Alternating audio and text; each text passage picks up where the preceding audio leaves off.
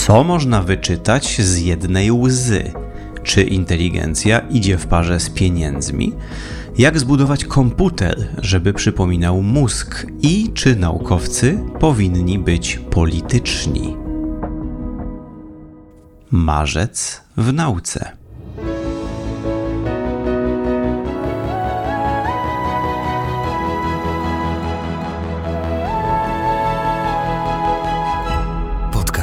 Tygodnika Powszechnego. Weź, słuchaj. Cześć i czołem, szanowni państwo, tu Łukasz Lamża i kolejny odcinek podcastu Miesiąc w nauce. Tym razem przyglądamy się temu, cóż nam ciekawego wysmażyli naukowcy w marcu roku 2023. Zaczniemy od łez, od łzy ludzkiej, a właściwie od płynu łzowego, będącego, jak przekonują autorzy e, najnowszego badania, skarbnicą wiedzy o człowieku. Wiadomo już ponoć od jakiegoś czasu, że z łez wyczytać można mnóstwo, a to tak naprawdę wynika z tego, skąd łzy się biorą. Na poziomie, no powiedzmy, pochodzenia, na poziomie funkcji łzy należą ponoć do trzech głównych kategorii. Są łzy produkowane stale na bieżąco, głównie po to, aby oczy nawilżać. Mamy łzy produkowane, czy no właściwie płyn łzowy produkowany w odpowiedzi na jakieś y, nagłe zapotrzebowanie, coś wpada do oka, wtedy produkowana jest dodatkowa dawka tego płynu o nieco innym składzie zresztą i łzy emocjonalne. Wyobraźcie sobie, że mające inny skład inny skład chemiczny. No więc już choćby z tego widać, że produkcja łez jest y, niebagatelnym, nietrywialnym zjawiskiem biologicznym. Y, natomiast skąd się ten płyn bierze? Y, kiedy się analizuje gruczoł łzowy, to ponoć na, ten, na tym najwcześniejszym etapie produkcji, kiedy jeszcze nie jest ten płyn wzbogacony o rozmaite tajne składniki, takie jak antybiotyki, to na samym początku przypomina on podobno tak naprawdę o socze krwi. No bo jak się nad tym zastanowić, jakikolwiek płyn powstały w naszym organizmie musi skąd się wziąć, a więc tak naprawdę z tego właśnie płynu, z którego zbudowane jest całe nasze ciało. Czy to mówimy o limfie, czy to mówimy o, o soczu krwi, ostatecznie jakikolwiek płyn byśmy nie chcieli wygenerować, no to będzie on zawierał w sobie to wszystko, co normalnie pływa w tym naszym środowisku wodnym naszego organizmu. Nie da się czasami wręcz tego odfiltrować, co w praktyce oznacza, że jakakolwiek próbka jakiegokolwiek płynu pobranego z naszego organizmu coś tam o nas będzie mówić. W przypadku y, płynu łzowego okazuje się, że najciekawszą taką najbardziej pouczającą frakcją tego płynu są niewielkie pęcherzyki. Pęcherzyki lipidowe, y, zbudowane z, y, no, wyglądające jak taki, taki maleńki bąbelek tłuszczowy. Natomiast y, powstają one w ten sposób, że komórka jakaś ciała ludzkiego niech to będzie komórka skóry, albo mózgu, albo wątroby, albo nerki, posiada, komórki posiadają ogólnie zdolność do wyrzucania z siebie takich właśnie małych pęcherzyków. Jest to czynione w różnych y, celach, natomiast jednym z nich jest komunikacja. Komórki bardzo lubią produkować tego typu pęcherzyki zawierające w środku jakieś cząsteczki sygnałowe. Jest to jedna z metod komunikacji międzykomórkowej, a więc jeśli taka powiedzmy komórka wątroby albo nerki z jakiegoś powodu ma się z sąsiednimi czy też bardziej odległymi komórkami komunikować, to jedną z technik jest właśnie produkowanie tego typu maleńkich, maleńkich pęcherzyków. O jakich wielkościach tu mówimy? No, wiecie, jest to znacznie mniejsze od pojedynczej komórki. To powstaje z wypuklonej błony komórkowej. Y, czytam w tym momencie o takich populacjach komórek, patrzę najmniejsze 20 do 100 nanometrów, później 100, 200, 200, 450 nanometrów, czyli jesteśmy znacznie poniżej jednej tysięcznej milimetra. To są naprawdę maleńkie, maleńkie bąbelki, co też w praktyce oznacza, że w dowolnej, nawet maleńkiej objętości płynu łzowego ma szansę takich bąbelków znaleźć się naprawdę dużo. I tak rzeczywiście jest. Autorzy tego badania mówią, że jeśli przyjrzeć się płynowi łzowemu i przeanalizować te pęcherzyki, zajrzeć do środka, co się w nich znajduje, to można zidentyfikować skąd one pochodzą. Każda, e, każdy organ, każda tkanka i każdy typ komórki ciała ludzkiego ma swoją, no powiedzmy, sygnaturę. Są pewne cząsteczki, które będzie taka komórka produkowała i inne, których nie będzie produkowała. Dzięki dekadom badań e, nad tkankami ludzkimi wiemy już mniej więcej, czego się spodziewać po danego typu komórce. No i tutaj mamy no coś niesamowitego. W jednej próbce, jednej tylko łzy, autorzy tego badania znaleźli e, ślady po 37 różnych tkankach i 79 typach komórek ludzkich, czyli mamy tu przekrój rzeczywiście przez, no przez wszystko. E, czytam, zaglądam w tym momencie, cóż my tu mamy, z jakich organów pochodzą te pęcherzyki, które trafiły, trafiły ostatecznie do e, płynu łzowego. No cóż my tu mamy? No nerka, trzustka, jelito, żołądek, język, gruczoł ślinowy, mózg, e, serce, mm, nadnercza, płuca, szpik kostny, wątroba, pęcherzyk żółciowy, jądra. Słuchajcie, wszystko, absolutnie wszystko zostawia po sobie te ślady.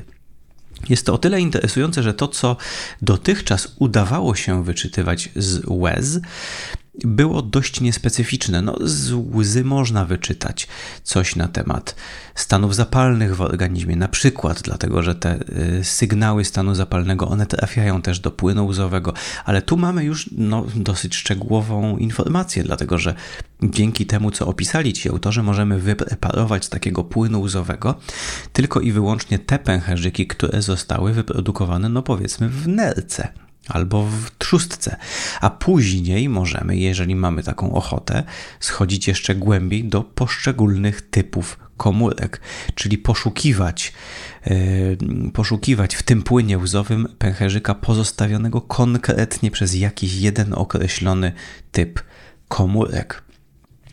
Cóż to w praktyce oznacza? No, no, w zasadzie jeszcze nie wiadomo, dlatego że to jest takie badanie pionierskie, można by powiedzieć. Autorzy tego badania zastanawiają się w drugiej, dyskusyjnej części artykułu, cóż z tego może w przyszłości wynikać. No, diagnostyka jest jedną z naturalnie narzucających się y, możliwości. Y, możemy sobie wyobrazić, że pobranie niewielkiej ilości płynu łzowego, no jest to jednak mniej skomplikowane y, od pobrania krwi. W pewnych sytuacjach jest dużo prostsze, na pewno jest dużo szybsze, w związku z czym można by się zastanawiać, czy nie dałoby się w przyszłości wykorzystać jakoś tej wiedzy. Natomiast jest to, zwróćcie uwagę, bardzo interesujące, bo y, żeby wyczytać coś więcej, na przykład o stanie nerek, albo o stanie wątroby, albo o stanie płuc. Z takiego pęcherzyka należałoby teraz troszkę uzupełnić naszą wiedzę o tym, cóż komórki w zasadzie eksportują tak konkretnie i o czym to świadczy i co z tego można wyczytać. Dlatego, że to nie jest, no wiecie, to nie jest biopsja, czyli próbka takiej tkanki. To, czego się dowiemy o wątrobie na podstawie tych pęcherzyków znajdujących się w płynie łzowym to jest tylko to, co te komórki wątroby zechciały wyeksportować. W związku z czym teraz należałoby niejako pchnąć ten dział medycyny i biologii nieco do przodu. Ten dział zajmujący się tylko i wyłącznie procesami eksportu tych pęcherzyków i wyczytać z tego, no cóż, cóż można Cóż można się dowiedzieć na temat takiej komórki? Być może, jeśli jest stan y, zagrożenia, to taka komórka wyrzuca jakieś sygnały świadczące o mm, stanach zapalnych, o zagrożeniu, o infekcji. No, tutaj tak naprawdę autorzy tego badania mówią: No, zaczynamy.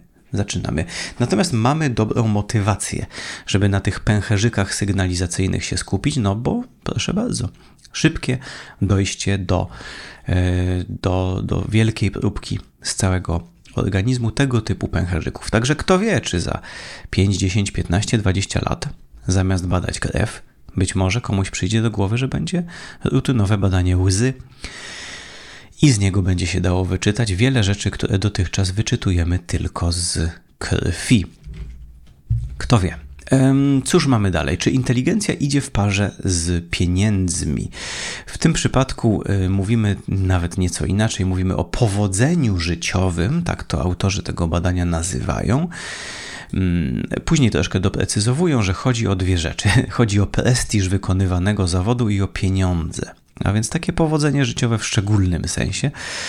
Mm, natomiast y, a, ta, a ten drugi y, człon naszego, y, naszego pytania, naszego zagadnienia naukowego, czyli inteligencja, tutaj jest też nieco inaczej zdefiniowany. Mówimy o zdolnościach poznawczych, cognitive ability, przepraszam, tutaj definiowanych przez pewien określony test, zbliżony do testów mierzących inteligencję, testu Stanforda, Bineta czy Wechslera, test dosyć podobny, ale nie całkiem tożsamy. No więc mówimy tutaj o zdolnościach poznawczych. No więc jakie jest nasze pytanie? Pytanie brzmi, czy osoby o wyższych zdolnościach poznawczych y, mają też wyższe powodzenie życiowe w taki sposób zdefiniowane. I może od razu wyjaśnię, że wiadomo, że tak. Jest to coś znane mm, socjologom, psychologom społecznym, psychologom od, powiedziałbym, od lat, od dekad, od no już wkraczamy w stulecia. Najwcześniejsze badania, które tutaj są cytowane, pochodzą sprzed już ponad 100 lat, w których wykazywano, że osoby o wyższych zdolnościach poznawczych rzeczywiście zarabiają więcej i mają e, i pełnią w społeczeństwie funkcje, które się cieszą wyższym prestiżem. E, swoją drogą bardzo interesujące pytanie, jak to jest z tym prestiżem samym w sobie. Pieniądze dość łatwo zbadać. No jest na to miarę. Tą miarą są pieniądze same w sobie, to jest liczba, natomiast prestiż wykonywanego zawodu no tutaj musimy się posłużyć dalszymi badaniami. Takie badania też są wykonywane w każdym kraju, wykonuje się tego typu y, badania. To już trzeba zapytać po prostu ludzi, nie ma na to innej drogi. Więc wykonuje się takie y, badania opinii społecznej, który zawód cieszy się jakim prestiżem i te wyniki tych badań zresztą są bardzo podobne na całym świecie. Są zawody mm, cieszące się wysokim prestiżem na całym świecie Sędzia i profesor, wyobraźcie sobie, to są dwa takie e, szczególnie wysokim prestiżem cieszące się zawody niemal na całym świecie. Później zawody typu, no tak jesteśmy gdzieś po środku stawki, czytam taką listę teraz, e, księgowy albo pracownik biurowy, to już jesteśmy w pobliżu środka. No a później zawody mm, fizyczne w dolnej części stawki. E, najniższym prestiżem cieszą się zwykle zawody typu rolnik, pracownik farmy niewykwalifikowany pracownik fizyczny yy, i tak dalej, i tak dalej. No tak to wygląda po prostu w odbiorze społecznym i to dość uniwersalnie. Tutaj badanie szwedzkie. No i dobrze, wiemy już od dłuższego czasu, jak już wspominałem, że taka zależność jest. Czyli gdybyśmy w wieku powiedzmy 18 lat wykonali na dużej próbie osób.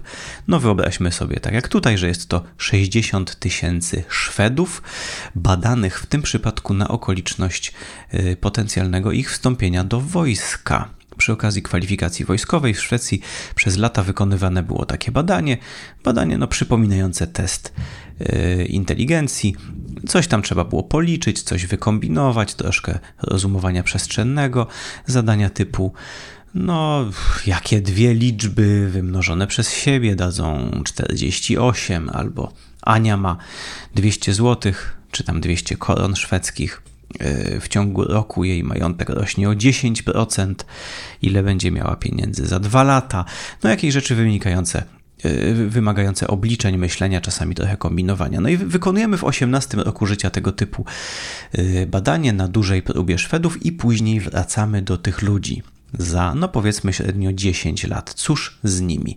Potwierdziło się to, co już było od dawna wiadomo, a mianowicie zasadniczo jest taka tendencja statystyczna, że osoby o wyższym y, wyniku w tym teście zdolności poznawczych mają też w przyszłości zawód o wyższym prestiżu i zarabiają więcej pieniędzy. Natomiast autorów tego badania zainteresowały te skrajne skrzydła tej zależności. Y, w szczególności no, no, dwa są skrzydła na tego typu wykresach: skrzydło skrajnie wysokie i skrajnie niskie. Wyobraźmy sobie, że patrzymy choćby tylko na wykres em, przedstawiający zarobki, czyli Wyobrażamy sobie w tym momencie w głowie, że od lewej do prawej ciągnie nam się taka przestrzeń, to jest nasza oś pozioma, to jest oś zarobków. Y, wyskalowana w ten sposób, że jest, y, wiedzie ona od 0 do 100, Mm, i jest wyskalowana w procentach populacji. Czyli powiedzmy sobie, y, po lewej stronie, skrajnie po lewej jest 1% populacji zarabiający najmniej. tak? Y, punktowi 10 odpowiada y, taki, takie zarobki, które ma 10% najmniej zarabiających Szwedów, a później w górze mamy 99 punkt tego wykresu, tuż przed prawą krawędzią wykresu, tam leżą Szwedzi, którzy zarabiają tak dobrze jak 1% najlepiej zarabiających Szwedów. Dokładnie po środku wykresu jest tak zwana mediana, czyli zarobki dokładnie dzielące populację na pół. Połowa Szwedów zarabia więcej, połowa zarabia mniej. No więc wyobrażamy sobie taką oś poziomą, mm, na której po lewej stronie mamy ludzi zarabiających najmniej, po prawej stronie ludzi zarabiających najwięcej, a na osi pionowej nanosimy wynik w tym teście zdolności poznawczej. Czyli im wyżej, tym wyższe zdolności poznawcze. Nie wiem, czy Państwo mają dobrą wyobraźnię przestrzenną. Dobrze jest czasami na to sobie patrzeć, ale dobrze jest też potrenować sobie wyobraźnię przestrzenną. Ja mam wygodnie, bo patrzę na wykres, ale troszkę Państwa przez ten wykres przeczołgam. No więc w najprostszym przypadku Gdyby występowała taka prościutka zależność liniowa, ten wykres miałby kształt nachylonej ku prawej stronie, że wspinającej się w prawą stronę e, linii. Co by to oznaczało? Oznaczałoby, że im dalej po prawej jesteśmy, im w stronę wyższych zarobków jesteśmy, tym wyższe mamy zdolności poznawcze, czyli ten wykres jest po prawej stronie na górze, a po lewej stronie, gdzie mamy osoby zarabiające najmniej, w dole. I ten wykres rzeczywiście tak wygląda, natomiast autorzy mówią, i rzeczywiście wykres pięknie to potwierdza, zarówno wykres y, zarobkowy, jak i prestiżowy, czyli po lewej stronie zawody z niskim prestiżem, po prawej stronie z wysokim. W obu tych wykresach mamy wypłaszczenie. Y, co w praktyce oznacza, również po wykonaniu odpowiednich analiz statystycznych, że na pewnym poziomie ten wykres przestaje już odpowiednio rosnąć i maleć. Patrzę w tym momencie na wykres zarobkowy od 90 y, percentyla, czyli od no, no w grupie 10% najlepiej zarabiających Szwedów nie ma już tego wzrostu. Czyli średnio, statystycznie, y, człowiek zarabiający tak jak 9% y, najlepiej zarabiających Szwedów i 5% zarabiających najlepiej Szwedów i 1% zarabiających najlepiej Szwedów ci ludzie są statystycznie tak samo inteligentni, mają tak samo wysoką zdolność poznawczą, czyli na nasz prościutki wykres nakładamy teraz takie wypłaszczanie się. W okolicach tu widzę 85-90 percentyla. Zaczyna się już to wypłaszczać, czyli ludzie, którzy są skrajnie dobrze yy, posadowieni, mają skrajnie prestiżowe zawody i skrajnie dużo zarabiają, bardzo dużo są w jednym procencie najlepiej zarabiających, już nie są inteligentniejsi, nie mają wyższych zdolności poznawczych od tych ludzi, którzy są tylko dość bardzo bogaci, dość bardzo prestiżowi, czyli gdzieś tam są na tym 85-90 percentylu, czyli znowu no, jedna dziesiąta najlepiej yy, że tak powiem, najlepiej wylądowanej populacji, już jest wyrównana ze względu na swoje zdolności poznawcze. Y, to samo działa i to znacznie jeszcze dramatyczniej w dolnej części tego wykresu, i to jest, myślę, szczególnie interesujące. 40 aż dolnych procent to już jest część wykresu płaska, co oznacza, no, nawet do 50 to prawie dochodzi, co by oznaczało, że praktycznie rzecz biorąc, połowa lub niemal połowa, a na pewno już jedna trzecia najgorzej zarabiających Szwedów yy, i osób o najmniej prestiżowym zawodzie, to już jest, yy, to już są osoby, które mają statystycznie taki sam poziom zdolności poznawczych. I to samo w sobie już by było ciekawe. I może dobrze, zatrzymajmy się na tym miejscu póki co, bo, bo, jest jeszcze jeden haczyk w tym badaniu, ale jego zostawię sobie na koniec. W każdym razie to już by było dosyć interesujące i autorzy piszą, że, że no podejrzewano, że tak jest, natomiast nie jest tak łatwo zdobyć aż tyle, mm, aż tyle danych, żeby to dobrze na wykresie uwidocznić. Tutaj mamy dużą próbkę y, dobrej jakości dane i widać to wypłaszczanie bardzo wyraźnie. No wiele może być tego przyczyn. Autorzy piszą zasadniczo, że, że ogólnie rzecz biorąc, no jest bardzo ciekawa obserwacja. Y, więcej jest przestrzeni finansowej, finansowej niż intelektualnej, można by tak powiedzieć. Czyli ludzie bardziej różnią się od siebie zarobkami niż inteligencją. w związku z czym niejako brakuje inteligencji i zdolności poznawczych, żeby wypełnić certyfikację finansową. Autorzy piszą tak, że to jest, to jest taka właściwie to jest efekt matematyczny, można by powiedzieć, ale intuicyjnie można by to zrozumieć w ten sposób, że no powiedzmy sobie, ludzie najlepiej zarabiający zarabiają tysiąckrotnie lepiej od nas, dziesięć tysięcy razy lepiej od nas, sto tysięcy razy lepiej od nas.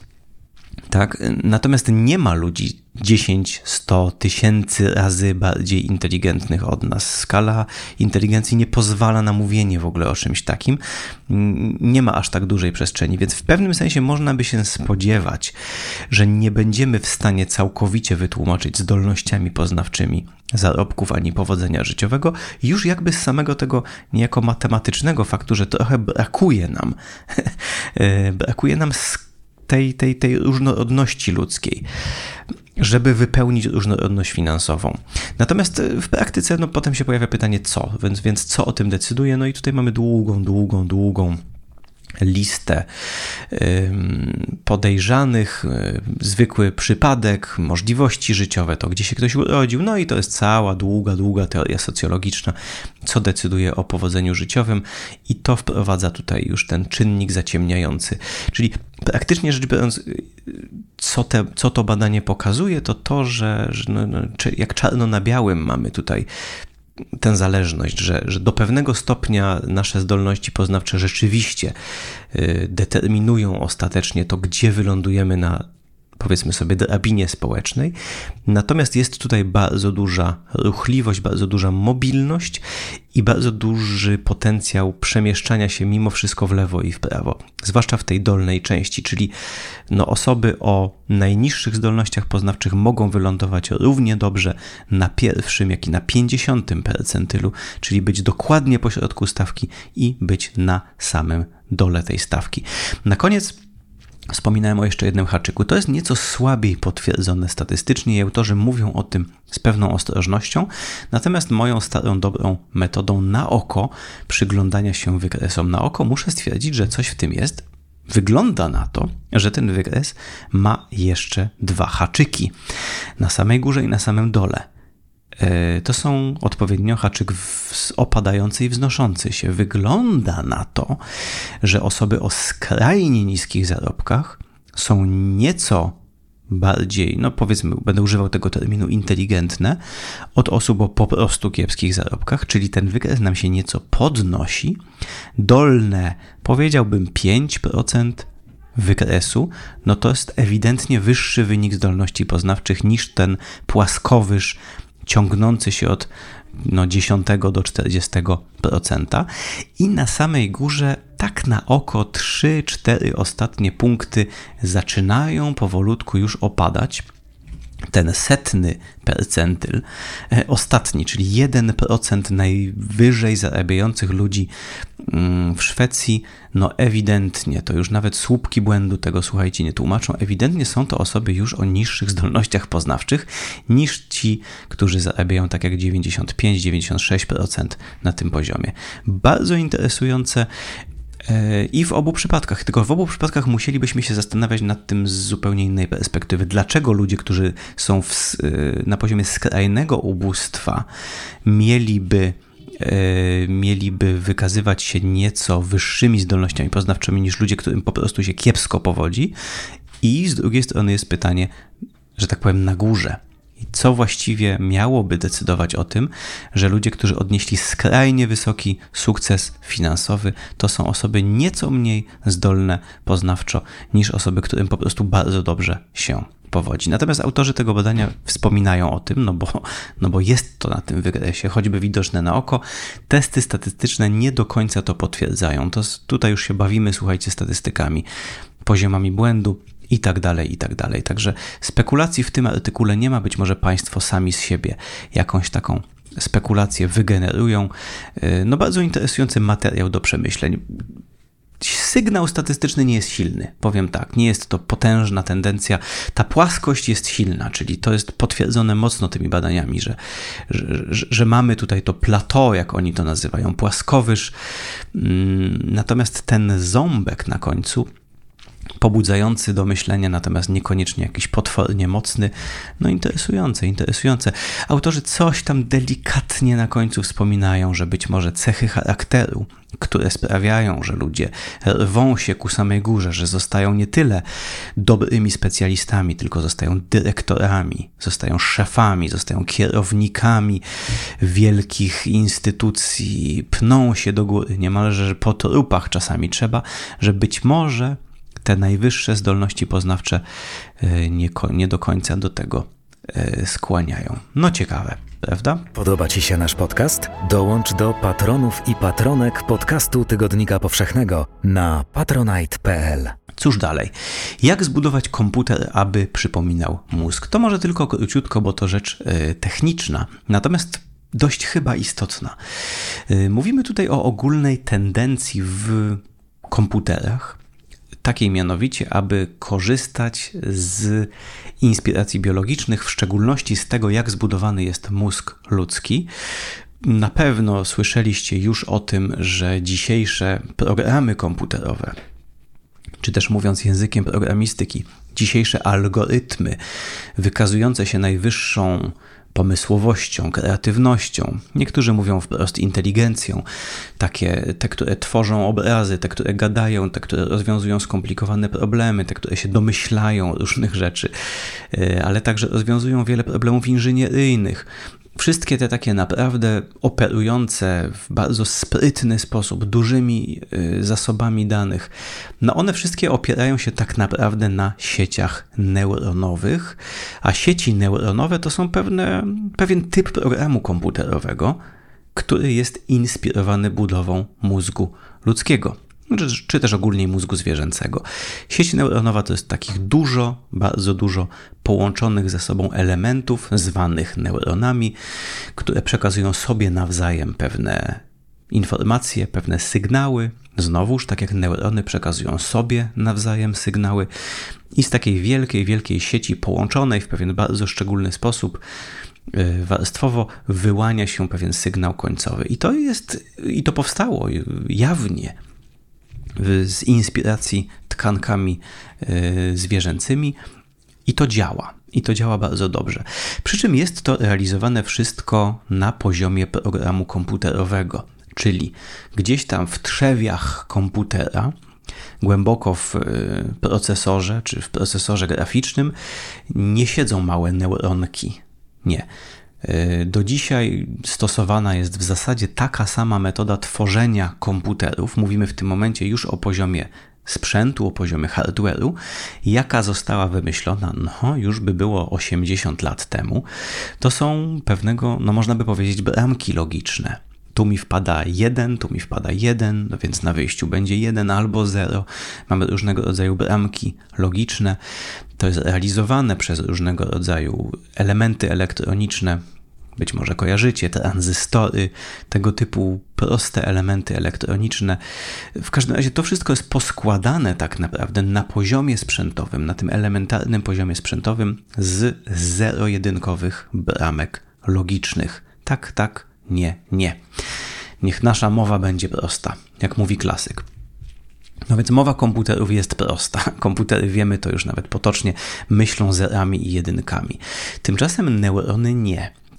I gdy realizujemy w komputerze sieć neuronową, no to pracowicie odtwarzamy takie właśnie zachowanie, jakie wykazuje neuron. Na przykład, neuron ma pewną pobudliwość swoją. Jeśli pobudzimy neuron, to on albo zareaguje, albo nie ma pewien swój próg pobudzenia, natomiast ten próg się może zmieniać. Neurony się potrafią uczyć. Na neurony wiemy też, to już dzisiaj wpływają takie zjawiska zgoła nie zero-jedynkowe, takie jak sygnały chemiczne, takie jak czy coś jest bliżej, czy coś jest dalej. Y, kiedyś myślano, że neurony to są takie bramki logiczne, że wpływa prąd albo nie wypływa prąd. To tak się troszkę zbiegały nasze oczekiwania informatyczne z wiedzą neurologiczną, i był taki okres, kiedy myślano, że no, komputer to, taki, to będzie taki mózg, a mózg to taki trochę komputer. Tymczasem mózg to nie jest taki trochę komputer, przynajmniej nie w takim sensie, w którym my dzisiaj budujemy komputery. E, neurony i, i w ogóle tkanka neuronalna jest znacznie bardziej analogowa, zachowuje się znacznie bardziej miękko, znacznie bardziej niezero-jedynkowo niż mogło nam się kiedyś wydawać. No i tutaj wkracza no, problem pewien. Problem taki, że gdy chcemy wygenerować w komputerze takie właśnie miękkie zachowanie, takie jak uczenie się, takie jak różnego rodzaju, no takie właśnie analogowe wpływy na dany neuron, że coś troszkę więcej, coś troszkę mniej, to musimy to pozlepiać z jedynek. W związku z czym sieć neuronowa, zaprogramowana w jakimś języku programowania, to jest bardzo złożona struktura, w której nawet neuron jest reprezentowany ostatecznie przez bardzo dużo różnych komórek, takich zero-jedynkowych, gdzieś tam zapisanych w pamięci. Mamy tam jakieś procedury. Krótko mówiąc, musimy to nasze zachowanie zlepiać z jednoznacznych zero-jedynkowych zachowań. No dobrze, na co gdyby komputer skonstruować tak, żeby od samych swoich podstaw już się składał niejako z neuronów. No i tutaj właśnie natrafiamy na to, o czym y, mowa w oglądanym właśnie przeze mnie artykule elektronika neuromorficzna. Tak się to nazywa. Nowe y, pojęcie na dzisiaj. Bardzo ciekawa gałąź elektroniki. Elektronika neuromorficzna, jak sama nazwa wskazuje, to jest taka elektronika, która już na swoim zupełnie podstawowym poziomie, na poziomie podstawowych elementów, z których zbudowany jest układ czyli takich odpowiedników tranzystora, powiedzmy, już zachowuje się niejako jak neuron. Chodzi tutaj o to, aby wyjść naprzeciw dzisiejszej programistyce, dlatego że dzisiaj programy komputerowe lubią być pisane znaczy, no dzisiaj powiedzmy sobie, inteligentne programy komputerowe lubią być tworzone z takich struktur mm, neuropodobnych, więc cóż by było, gdybyśmy tworzyli już dzisiaj komputery od podstaw, od zera, zaprojektowane tak, aby były z takich właśnie małych neuronków zbudowane. I to, co opublikowano, y, cóż my tu mamy 17 marca w czasopiśmie Science Advances. Odruchowo patrzę na instytucje, bardzo różne, amerykańskie instytucje, Brookhaven, National Laboratory, tu mamy Le Monde, mamy Illinois, Pennsylvania State, a po prostu naukowcy amerykańscy, nie jest to jakaś jedna stajnia któregoś z gigantów. Mm, próbują stworzyć takie właśnie elementarne neuronki i donoszą, że im się udało, czyli udało im się stworzyć no nie są one jeszcze malutkie, ale dość małe.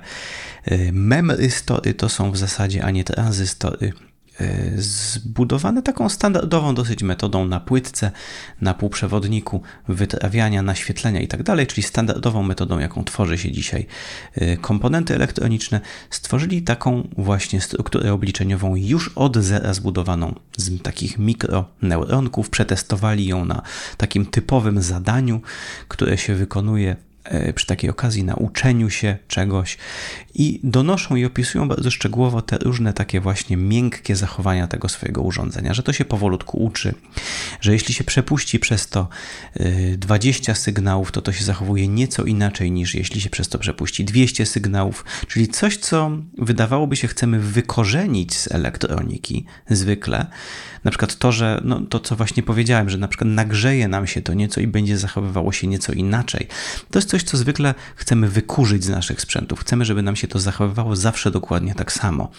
Za dziesiątym, za setnym i za tysięcznym razem, żeby to było niezależne od tego, czy wysyłamy jakiś sygnał szybko czy wolno.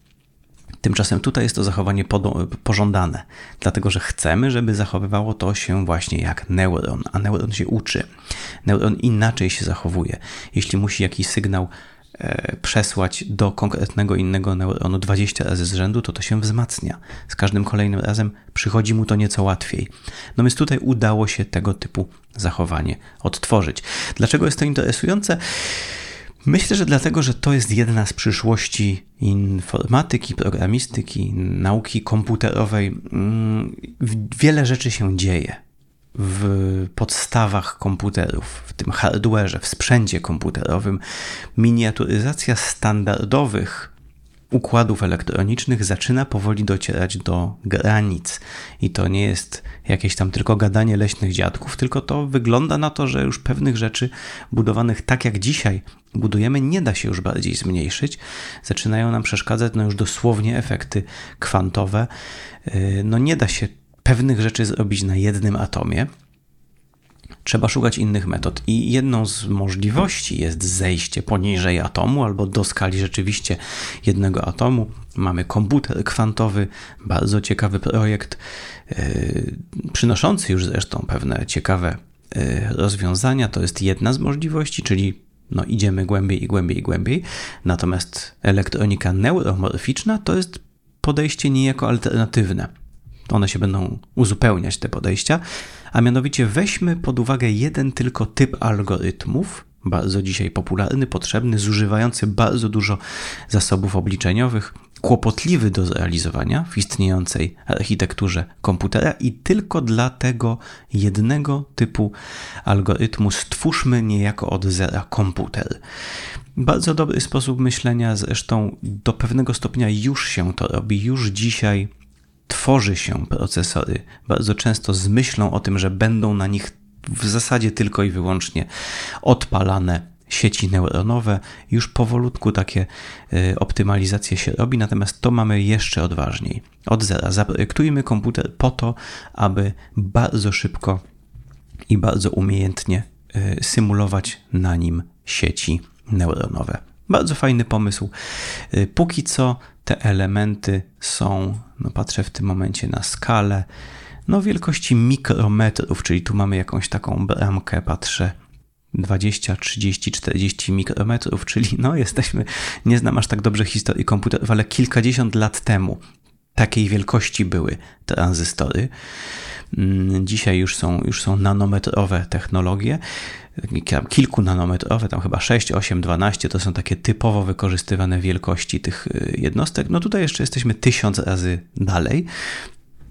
W górę tysiąc razy większe są te struktury, natomiast wiecie, no to są to są normalne zjawiska w technologii. Zaczynamy od czegoś dużego, patrzymy, że działa i potem to miniaturyzujemy, miniaturyzujemy po to, aby ostatecznie na jednym e, tak paznokciu zmieścić gigantyczną sieć neuronową. Śledzimy, słuchajcie, śledzimy elektronikę neuromorficzną. Jak każda dobra technologia jest i piękna, i troszkę przerażająca. Na koniec, czy naukowcy powinni być polityczni? Jedno proste badanie, ale jakże interesujące. Musicie bowiem e, Państwo wiedzieć, że e, czasopismo Nature które ja często mm, czytam, cytuję, opowiadam Wam artykuły właśnie e, często publikowane w Nature, no jest czasopismem naukowym, czyli no, można by pomyśleć, ich zadaniem jest publikowanie artykułów naukowych i niewiele więcej. Tymczasem Nature i Science, dwa takie najbardziej znane e, czasopisma ogólnotematyczne, naukowe, one mają też swój bardzo duży dział publicystyczny. Również też i dział odredaktorski. Każdy numer Nature, każdy numer Science zaczynają się od tak zwanego edytoriala, czyli głosu redaktorów. No i tam czasami pojawiają się treści polityczne. Jedni to lubią, inni nie. Ja osobiście przyznam Wam od razu szczerze, nie. E, jeśli tylko mm, siadam przy Nature czy przy Science, to nigdy tam nie patrzę, co się dzieje na początku. Mnie to zupełnie nie interesuje. Staram się to omijać wzrokiem, tylko się jeszcze zdenerwuję. E, natomiast jest to, tak? Jest, jest ta sekcja no powiedzmy publicystyczna. No i można się zastanawiać, czy dobrze, czy źle. Tutaj y, jest artykuł komentujący i, analizujący pewną bardzo szczególną rzecz, która naprawdę już zdarza się rzadko, a mianowicie poparcie udzielone przez redaktorów czasopisma Nature Joe Bidenowi. Y, przed wyborami roku 2020 w Stanach Zjednoczonych redaktorzy czasopisma Nature postanowili zrobić rzecz naprawdę bardzo rzadką, a mianowicie otwarcie udzielili poparcia y, Joe Bidenowi w wyborach prezydenckich przeciwko Donaldowi Trumpowi. Patrzę w tym momencie na artykuł, o którym tu jest mowa. 14 października roku 2020 roku. Edytorial y, podpisany przez jakby niejako całe Nature, zatytułowany Dlaczego Nature popiera Joe Bidena na prezydenta Stanów Zjednoczonych? No i tam są mocne tezy, no, obok samego poparcia też taka opinia, że, że, mm, że pewne aspekty prezydentury Donalda Trumpa są, są katastrofalne. No i tak dalej, i tak dalej, i tak dalej, i tak dalej. Krótko mówiąc, bardzo mocne poparcie dla Joe Bidena. No i można sobie zadać pytanie, czy to dobrze. No i wkraczamy w tym momencie w dziedzinę etyki, czy też dziedzinę, może być no, kilka dziedzin, w które wkraczamy, ale powiedzmy sobie, no zadaliśmy pytanie, czy to dobrze. Czy to dobrze? Yy, I można na ten temat oczywiście dyskutować, natomiast yy, patrzę w tym momencie na badania opublikowane teraz, właśnie 20 marca, w jednym z czasopism grupy Nature, Nature Human Behavior, na temat skutków praktycznych takiego poparcia. Autor tego badania, Floyd Zhang, zadał sobie pytanie: no dobrze, przypuśćmy, że takie poparcie już się ukazuje, jakie są tego skutki, czyli no, pokazujemy czytelnikom potencjalnym tego typu edytorial i zadajemy im później szereg pytań, żeby spojrzeć, e, cóż to, jak to na nich wpłynęło. Więc typowe badanie, e, badanie psychologiczne, takie mianowicie, że zapraszamy ludzi do badania. Tu mamy bodajże 4000, tak, 4000 uczestników. Y, pokazywany, y, najpierw mamy pewną ankietkę, kogo popierasz w wyborach prezydenckich, jakie masz opinie na to, na to, tamto, tamto, tamto. I później pokazywany im jest taki właśnie edytorial. Grupie mm, sąsiedniej pokazywany jest zupełnie niewinny edytorial. Tutaj wybrano taki, w którym redaktorzy Nature no, chwalą się, że mają nowy układ graficzny swojego czasopisma. Czyli grupie ludzi pokazujemy albo ten edytorial polityczny, albo ten edytorial zupełnie neutralny. No i patrzymy, co się dzieje. W jaki sposób wpłynęliśmy na ludzi. No, jedno z pytań, które można zadać, na przykład, to jest: Słuchaj, człowieku, jak sądzisz, czy e, czasopismo Nature jest rzetelne? Albo czy uważasz, że czasopismo Nature w sposób neutralny informuje na tematy naukowe? Czy zaufałbyś czasopismu Nature w sprawach medycznych? I tak dalej, i tak dalej. Czyli szereg pytań sprawdzających, czy czytelnicy ufają czasopismu Nature. No i no, można się domyślić chyba, co się wydarzyło. Więc y, tutaj przede wszystkim autor podzielił wszystkich uczestników badania na pro Bidenowskich i pro-Trumpowskich. W Stanach to jest jeszcze prostsze niż w Polsce. W Polsce też już powoli zaczynamy żyć w takim świecie dualistycznym, takim manichejskim świecie, w którym y, wszyscy są albo po jednej, albo po drugiej stronie, więc mamy, mamy prosty podział społeczeństwa na tych za nami i tych przeciwko nam. Jesteśmy, w Polsce byśmy powiedzieli propisowscy, antypisowcy prawdopodobnie. W Stanach mamy republikanów i demokratów. No powolutku taki właśnie e, trochę głupiutki światek e, białych i czarnych zaczyna też przesiągać do, do Polski. W Stanach już to już hula od dekad, w związku z czym bardzo łatwo można ludzi na takie kategorie podzielić. Większość ludzi się w jednej z nich mieści. No i w zależności od tego, do której z tych dwóch kategorii człowiek należy, oczywiście jego reakcja będzie odmienna. W tym przypadku no, wykazano bardzo silnie i przekonująco, że kandydaci pro-trumpowscy, no czyli niemal połowa społeczeństwa amerykańskiego, y, kandydaci, y, czy przepraszam, nie kandydaci, tylko czytelnicy pro-trumpowscy po zapoznaniu się z takim właśnie politycznym edytorialem tracą zaufanie do czasopisma Nature. Y, no i to można by się tego spodziewać, tak? Można by się tego spodziewać. Czyli ludzie, którym pokazano po prostu jakiś tam edytorial dotyczący trywialnych kwestii graficznych, no, okazuje się, że później wyrażają się dosyć dobrze o czasopiśmie Nature. Tutaj widzę 30% odpowiada takich zwykłych, nie, narażonych na tę politykę w Nature e, zwolenników Trumpa odpowiada, że tak, że czasopismo Nature jest fajne. 30% mówi, że są ekstremalnie, wybitnie dobrze poinformowani w sprawach naukowych dotyczących kwestii społecznych, czyli no 30%, później mamy 40%, że są bardzo dobrze poinformowani. Krótko mówiąc, zwykły zwolennik Trumpa, któremu po prostu pokaże się jakiś editorial z Nature, później odpowie, y, że, że redaktorzy czasopisma Nature i całe y, czasopisma Nature są bardzo wysokie i bardzo godne zaufania. Natomiast jeśli pokaże im się taki właśnie edytorial polityczny, to to zaufanie y, spada, dramatycznie spada. Takiego efektu nie wykazano w przypadku zwolenników Bidena. Zwolennikom Bidena nic to nie robi. Przeczytali taki edytorial, nie wpłynęło to zasadniczo na ich poglądy. Czyli jakby, jeżeli zastanawiamy się, jaki jest skutek takiego właśnie wystąpienia redaktorów y, w temacie politycznym, no to pierwszy skutek, o którym tutaj piszą, jest taki, że no mniej więcej połowę czytelników, jeśli e, czytelnikami Nature są oczywiście statystycznie Amerykanie, ale no potencjalnie połowa Amerykanów, ujrzawszy coś takiego, traci zaufanie do samego tego czasopisma. Nieco gorzej, y, traci też zaufanie do naukowców. I to są następne pytania, takie mianowicie, czy uważasz, że naukowcy, inne pytania, czy naukowcy amerykańscy są godnym źródłem wiedzy w sprawach medycznych, te, te, te, problemy pandemiczne tu były sądowane. Czy uważasz, że, że powinniśmy ufać naukowcom, E, w sprawach, e, ważnych sprawach społecznych, takich jak zmiany klimatu albo pandemia. No i znowu, jeśli zwolennikom Trumpa pokaże się przed takim pytaniem edytorial polityczny, to spada ich deklarowane zaufanie do nauki jako takiej. To już jest troszkę poważniejsza rzecz, bo samo tylko obniżenie zaufania do swojego własnego czasopisma, no to jest coś, z czym można by się liczyć. Natomiast niejako redaktorzy Nature obniżyli per saldo poziom zaufania Amerykanów do nauki, publikując tego typu upolityczniony e, edytorial. No i teraz dobrze, no mamy, mamy już taką wiedzę, przypuśćmy, natomiast ktoś mógłby odpowiedzieć, no dobrze, ale no nie możemy pozosta pozostać tutaj, e, nie możemy być milczący.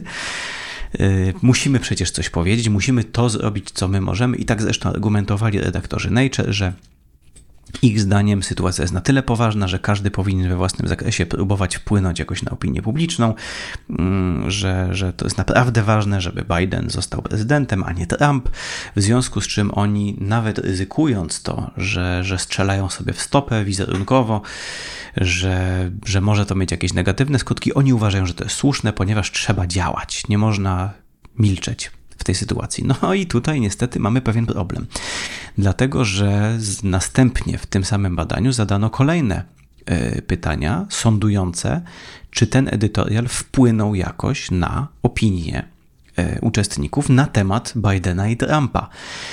No i okazuje się, że nie co też w zasadzie można by przewidzieć. Nie jest to aż tak zaskakujące.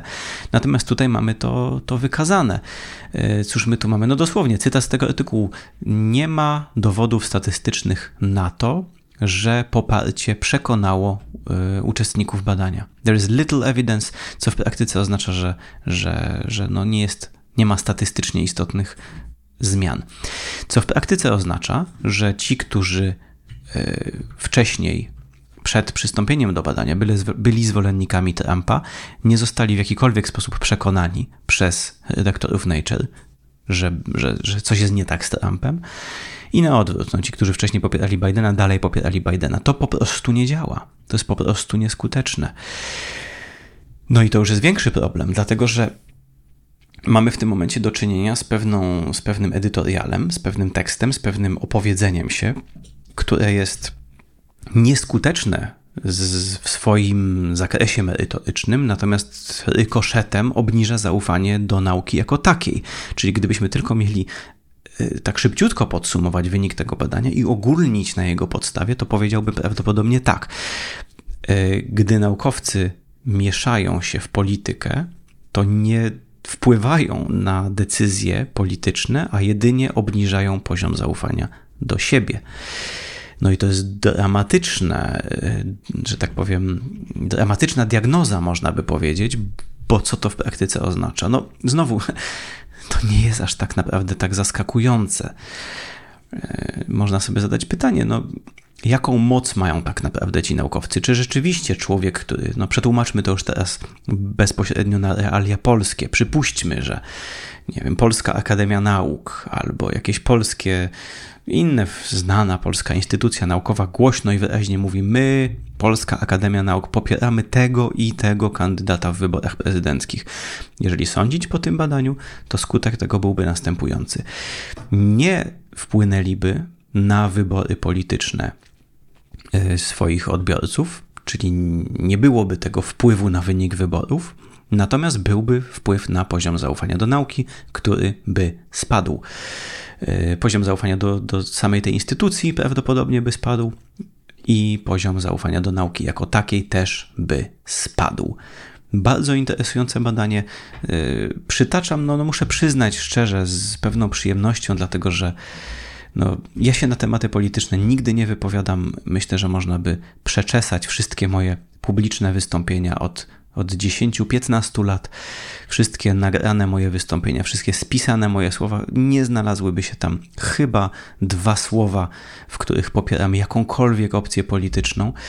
Y, natomiast, gdy tylko jestem pytany na taką okoliczność, bardzo mocno zawsze wypowiadam się właśnie przeciwko tego typu y, mieszaniu się y, naukowców w politykę. Zawsze tak uważałem i, i, i tylko dlatego chyba, że, że po prostu nie mówię o polityce te słowa nie padają z moich ust częściej. Natomiast teraz mam już podkładkę, mam już po prostu bardzo dobre badanie, fajne, ciekawe, prowokujące. Może będą jakieś odpowiedzi na to, chętnie się z nimi zapoznam. Natomiast póki co czuję się, y, że tak powiem, mile połechtany. No miałem rację, zawsze miło jest poczuć się, że miało się rację. No nie wydaje, naprawdę nie wydaje mi się, żeby. Mm, ja, ja też próbuję to sobie wyobrazić jako jako popularyzator nauki, ale też jako naukowiec, pracownik wyższej uczelni jestem bądź co bądź w sytuacji, w której reprezentuję naukę i zawsze intuicyjnie, instynktownie czułem to, że gdybym w e, jakimś moim wystąpieniu, w moim nagraniu, w moim programie, w moim tekście e, zasugerował albo wyraźnie wprost powiedział, że pewna opcja polityczna bardziej mi odpowiada od innej, zawsze tak mi się wydawało, że nie przekonałbym nikogo, bo dlaczego właściwie moi słuchacze mieliby mi zaufać w temacie politycznym, e, a, a obniżyłbym swoją własną wiarygodność. I teraz wygląda na to, że, że chyba mam rację, chyba tak by właśnie było. No nic to, ciekawe, prawda?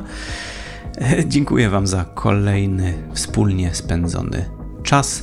E, zachęcam Was do popierania podcastu Tygodnika Powszechnego. Można prenumerować Tygodnik Powszechny, to też nam pomoże. Można też zajrzeć na Patronite i wprost tenże podcast yy, wspierać finansowo. Dziękuję wszystkim, którzy są z nami i życzę Wam yy, wszystkiego dobrego.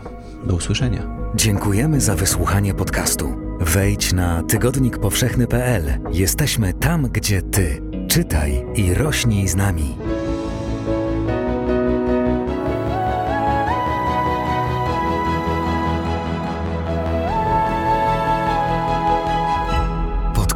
Tygodnika Powszechnego. Weź, słuchaj.